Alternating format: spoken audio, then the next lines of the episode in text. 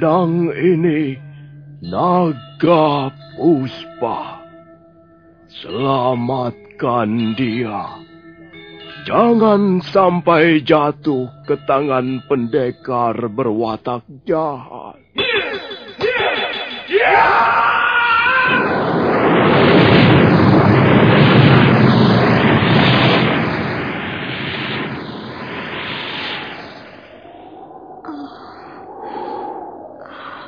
Kakang Kamandanu, kau, kau masih juga tidak percaya bahwa aku, aku mencintaimu. Mesin. Maafkan aku, Mesin. Mesin. Mesin!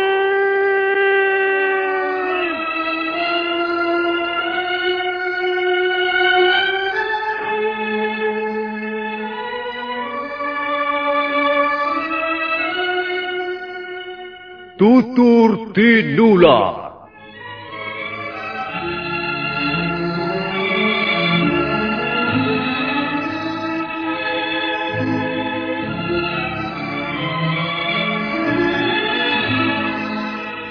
Sebuah sandiwara radio serial, produksi Sanggar Cerita dan Teater Sanggar Prativi.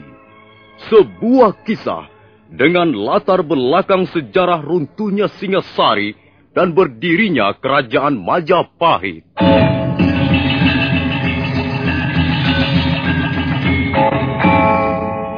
Sandiwara ini didukung oleh pemain-pemain radio yang sudah ternama. Ferry Fadli, Ivone Rose, dan Eli Ermawati.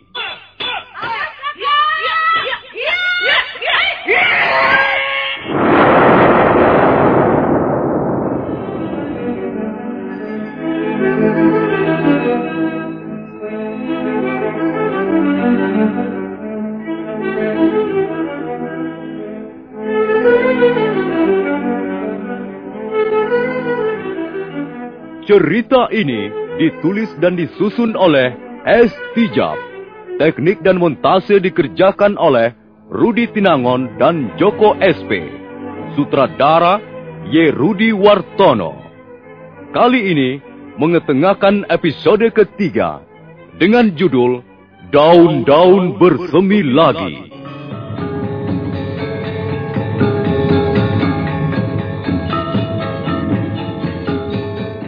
Dalam seri yang ke-70 ini didukung oleh para pemain. Edi Dosa sebagai Lo Sisan, Eli Ermawati sebagai Maisin, Burhan sebagai Aki Pamiji, Ani Ruslianti sebagai Nyai Pamiji, M. Pratomo sebagai Kebo Kluyur, Lukman Tambose sebagai Empu Tong Bajil, Haryoko sebagai Empu Renteng, dan pembawa cerita Nusri. Selamat mendengarkan.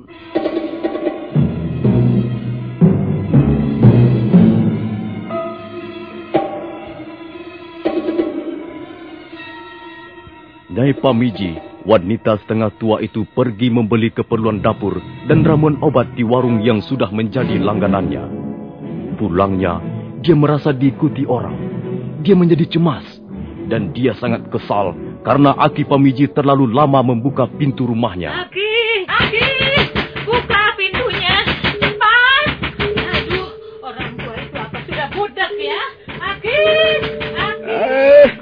ada apa, Nyai? Eh, Sudah. Tutup dulu pintunya. Eh? Tutup dulu pintunya. Iya. Napasmu sampai kembang kempis, Nyai. eh? Apa kau baru saja berlari-lari? ya? Ada yang telah mengejarmu, Nyai. eh? Ada yang membututi aku. Hmm. Dia terus mengikuti langkahku sejak aku meninggalkan warung Nyi Jayaman. Ah, mungkin itu hanya perasaanmu saja, Nyai. Kau merasa diikuti orang, padahal mungkin orang itu punya tujuan yang lain, bukan mau mengikutimu.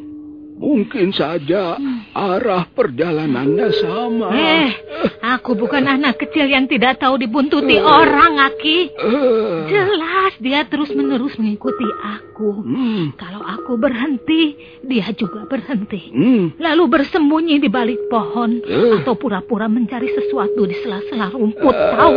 Ah, kalau benar apa yang kau katakan itu, sebaiknya kita sembunyikan mereka. Aki, mengapa tidak kita suruh saja mereka itu pergi? Oh, jangan, jangan. Kasihan. Istrinya belum sembuh benar. Tapi mereka bisa menyeret kita ke dalam kesulitan.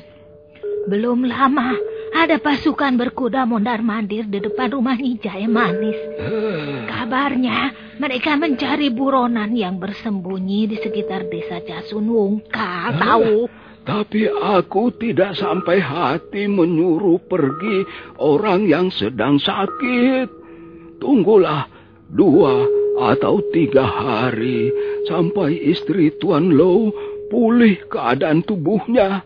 Eh, sudahlah, Nyai. Aku harus menyembunyikan mereka di belakang rumah kita ini.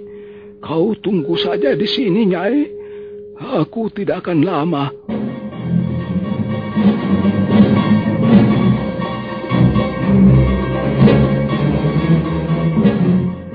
Nah, Tuan Low dan istrinya bisa bersembunyi di sini untuk sementara.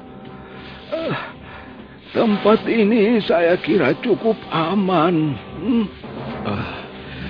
Celah batu yang sempit ini menuju ke mana, Aki? eh, celah batu ini tidak menuju ke mana-mana, Tuan Low. Di ujung celah ini hanya ada sebuah jurang yang dalam dan dasarnya penuh batu-batuan. Tuan dan istri, Tuan tidak perlu ke mana-mana. Di sini saja. Nanti makanan dan obat akan saya antarkan kemari. Ah, kami hanya merepotkan Aki saja. Jangan berkata begitu, Nyonya Low. Watak bangsa kami tak jauh berbeda dengan bangsa Tuan dan Nyonya Low. Kami senang bersahabat dan ringan tangan membantu orang yang sedang kesusahan. Nah, Tuan dan Nyonya tunggu di sini. Tenang-tenang saja. Tempat ini terlindung dari angin lembah yang keras. Terima kasih, Aki. Oh,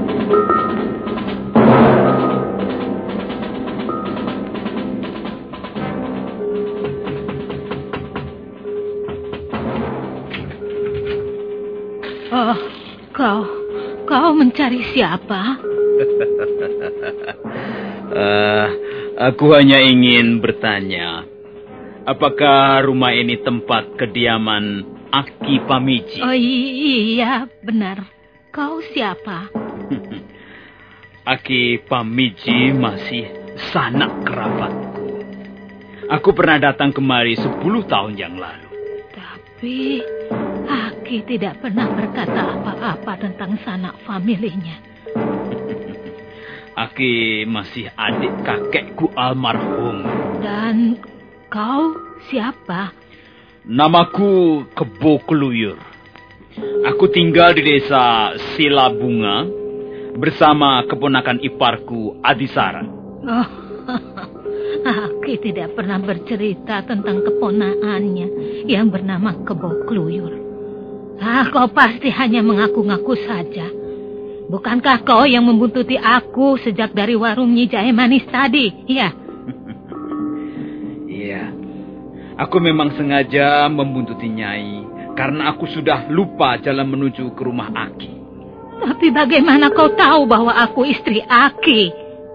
Tapi bukankah memang benar kau Nyai Pamiji, istri Aki Pamiji? Iya, iya.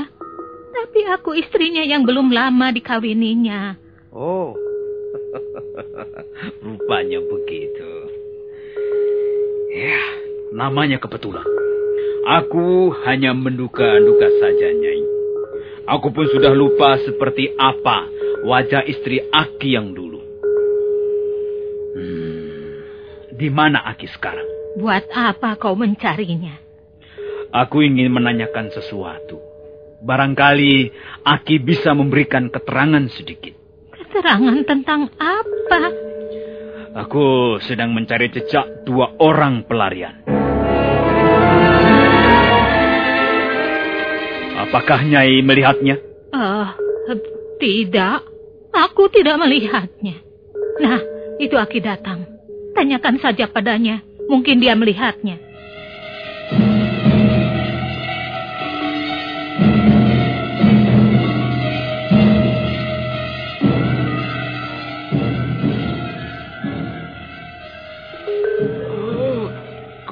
Keluyur, kebu keluyur. Ah, kau kelihatannya banyak berubah sekarang. iya, Aki. Hmm. Aku mengunjungi Aki 10 tahun yang lalu. Iya, istriku yang lama sudah meninggal. Wanita setengah tua itu tadi nenekmu yang baru ke Bukluyur. Rupanya Aki masih bersemangat hidup berdampingan dengan lain jenis ya. bukan begitu.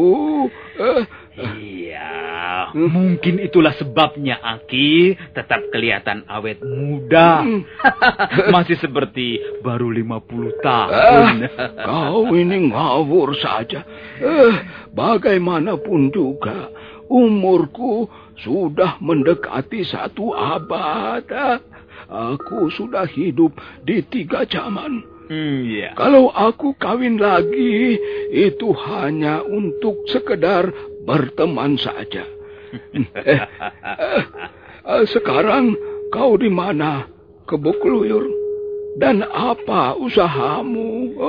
Uh, Aki, hmm. orang tuaku sudah tidak ada lagi. Uh. Ya, dan saya sekarang bekerja untuk pemerintah Kediri. Hmm. Untuk sementara ini saya di Jasun Bungkal bersama teman-teman para pendekar lain dari berbagai golongan dan perguruan. Iya, itulah memang keinginan dan cita-cita orang tuamu. Dia ingin anaknya menjadi pendekar pilih tanding. Karena dengan begitu, menurut pendapatnya, dia bisa menaikkan derajat dan pamor nama keluarganya. Bukankah Aki dulu juga pernah belajar olah kanuragan? Ya, dulu. Waktu masih muda. Tapi aku lalu mempunyai pikiran yang berbeda dengan ayahmu. Maksud Aki? Waktu dan pengalaman membuat sikap manusia berubah, kebuk luyur. ya. Aku melihat bahwa ilmu kanuragan pada akhirnya tidak bisa menjamin ketentraman dalam hidup manusia. Bahkan ilmu kanuragan lebih banyak mengundang masalah. Telah berapa kali kusaksikan kematian seorang pendekar yang sangat menyedihkan. Justru karena ketinggian ilmunya.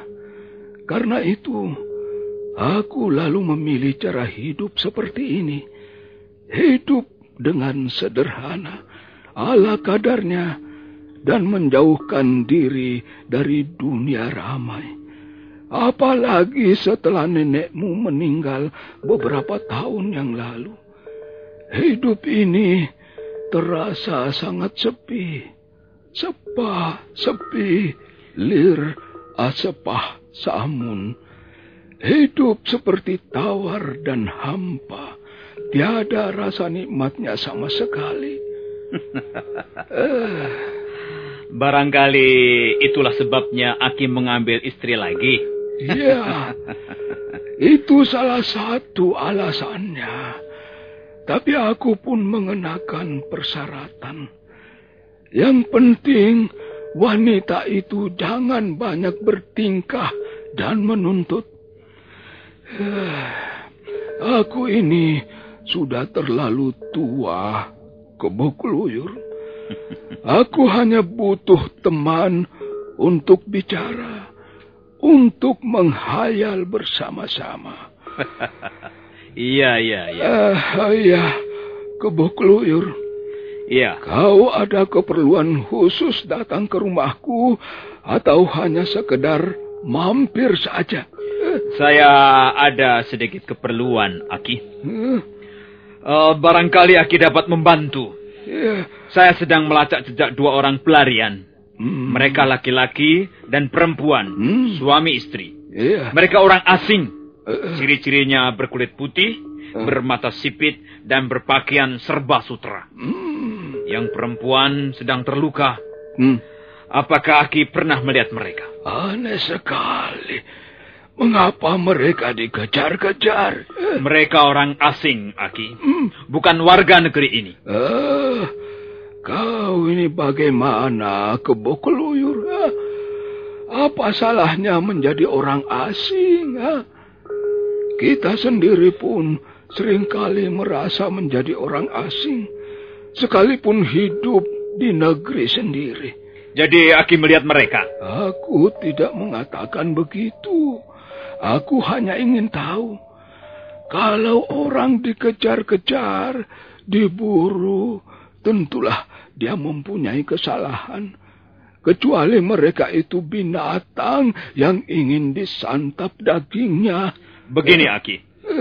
Pemerintah Kediri tidak ingin kesusupan mata-mata musuh. Hmm. Dan dua orang asing itu dicurigai sebagai mata-mata musuh. Mereka harus ditangkap dan diperiksa. Apakah ada alasan untuk mencurigai mereka ke Bukloyur? Tentu saja ada, Aki. Dan kecurigaan pemerintah semakin bertambah besar. Karena mereka tidak mau diperiksa dan malah memilih jadi buronan. Ah, begitu. Sayang sekali. Aku tidak pernah melihat orang yang ciri-cirinya seperti yang kau sebutkan tadi ke Bukloyor. Hmm. Aki, hmm. kalau begitu, ya sudahlah. Uh, saya meminta diri, Aki. Uh, mengapa kau tidak menginap barang semalam ke Bukuluyur? Uh? tidak, Aki. Terima kasih. Saya masih banyak urusan. Terima kasih, Aki. Kebo Keluyur baru mau beranjak melangkah pintu. Ketika tiba-tiba matanya melihat sebuah benda yang berkilat-kilat di atas tanah.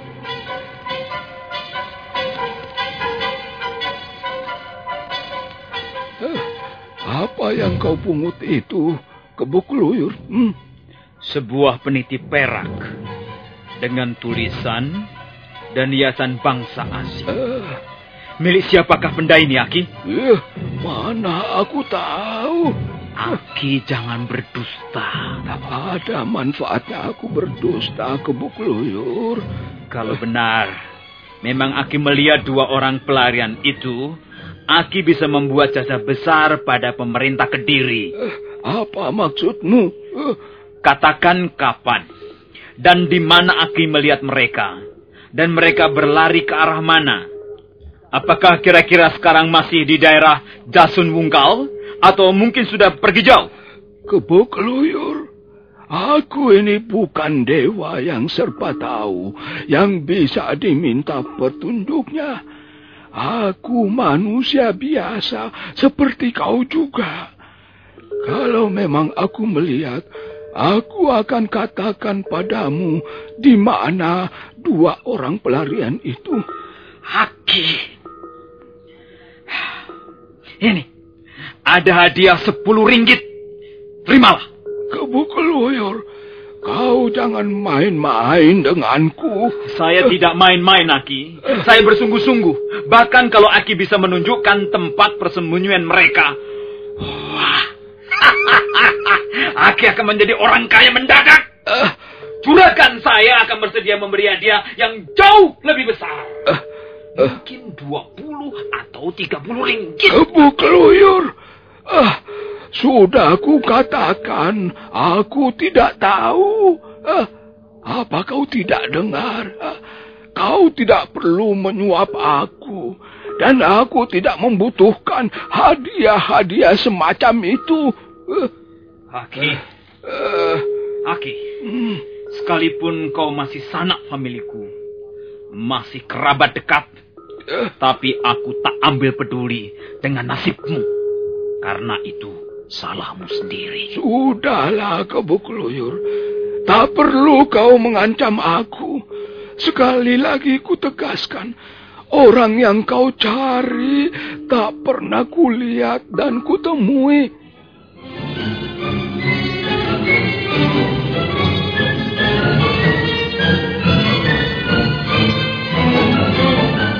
Kebo Keluyur dengan perasaan kecewa dan kesal melangkah pergi. Peniti perak itu disimpan dalam lipatan bajunya untuk ditunjukkan pada Empu Renteng sebagai bahan bukti dan keterangan. Pendekar bersenjata kala rantai itu sudah agak jauh meninggalkan pintu rumah Aki Pamiji. Mendadak telinganya menangkap suara gemerisik rumput kering. Dia segera berbalik dan...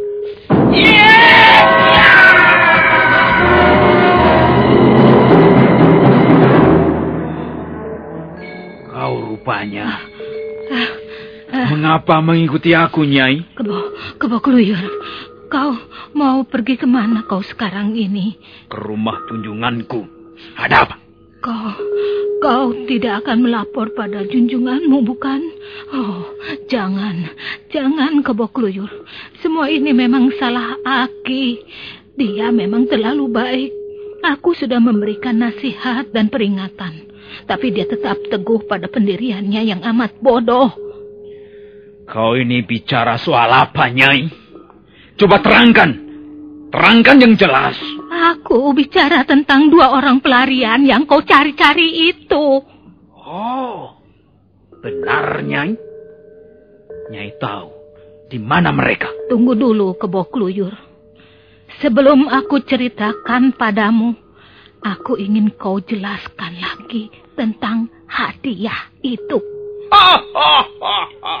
Jangan khawatir, Nyai. Jangan khawatir. Kalau memang Nyai dapat menunjukkan di mana dua orang itu, Nyai akan mendapat hadiah uang yang cukup besar. Untuk sementara, Nyai akan aku beri sepuluh ringgit. Ini, terimalah.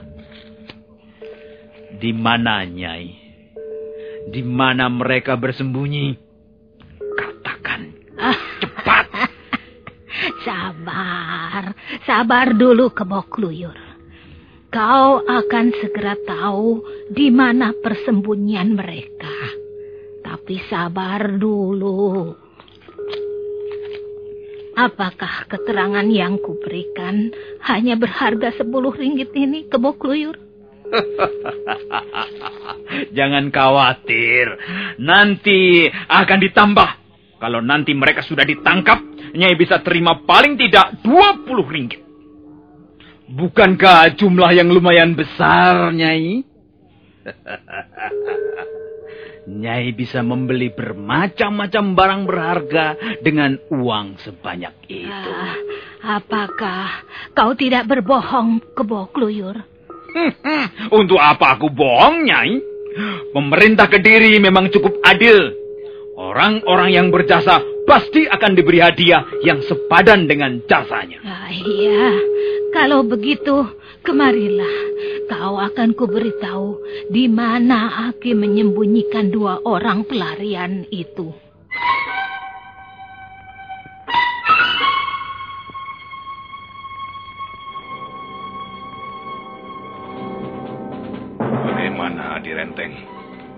Juga ada kabar beritanya. Oh, saya sempat memergoki mereka, Kakang Bajil. Hmm. Tapi saya biarkan mereka kabur. Mengingat bahaya yang ditimbulkan senjata pendekar asing itu. Oh, tapi Kakang Bajil tidak usah khawatir.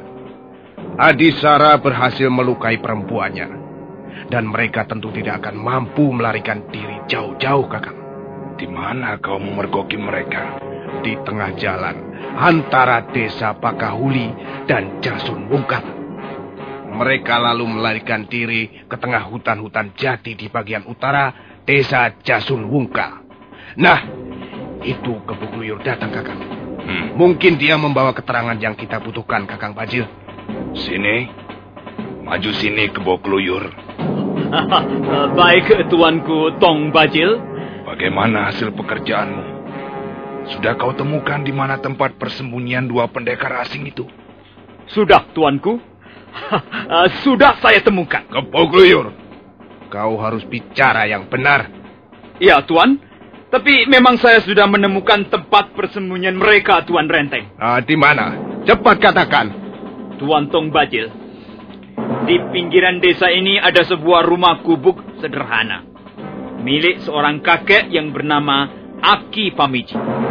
Di rumah orang tua itulah mereka bersembunyi. Bagaimana kau bisa tahu?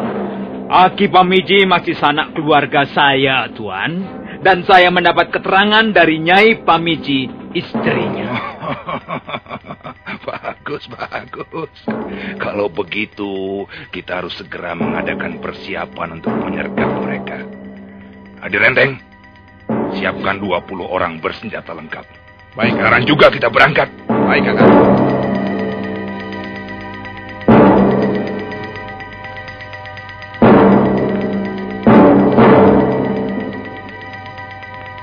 Aki Pamiji segera mengajak pendekar Lo dan Mesin kembali ke rumahnya. Matahari sudah mulai turun ke batas cakrawala. Beberapa ekor burung nampak terbang di udara, bergegas pulang ke sarangnya. Nah, para pendengar sekalian, bagaimana kisah selanjutnya? Apakah yang akan dialami pendekar Lo dan Mesin?